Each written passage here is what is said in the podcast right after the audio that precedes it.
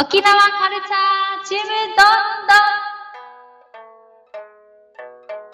どん泡盛の美味しい飲み方についてあーおーに語ってもらいましょなんかわからんけど、ハイボールが好きで炭酸割りすることは多いかも。うう。んなんか決定的にこれが違うみたいな。決定的にこれが違うどんな人には炭酸とかがいいのかなこのハイボールとか飲む人とかかなここは多分炭酸がいいかも。あの炭酸のしばしば感好きな人とかえこれ同はじお酒でも味わいも変わるものなのかなあ炭酸で。変わる。めっちゃ変わる。えーそれとも敏感な人だから気づくやつう。ーん、どのタイプもあるけど、うん水は結構許容範囲広い。けど炭酸は合う合わないがちょっと出てくる気がする。あーなるほそういうことどか。あは苦味だったりえぐみみたいなのやつをうん引き出しちゃって、えぐいみたいなこうちょっとうん私ビールが苦手なんだけど、あの中にちょっと苦い感なじ入れるたほりしてど。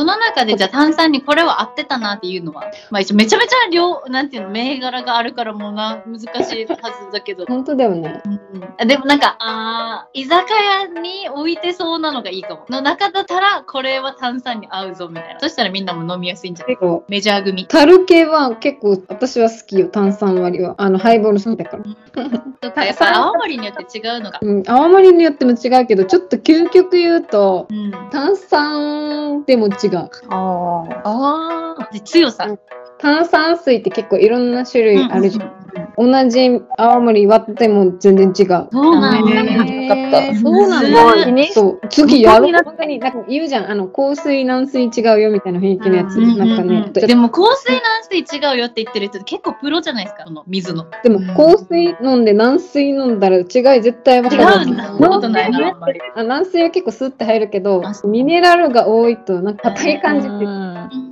これはみんなでやるしかないですね。か。やるしかないね。ねやろうやろうやで、やっぱ4人もいるから、多分意見が絶対違うから、うんうんもう一個も感じないもん、何もわからんっていうタイプとは、もうこれはこうでしょって絶対分かってくれるタイプが分かれると思うから、これは次の企画でもいいかもしれない。うんこの泡盛軟水がいいとか。えー、あるんだ。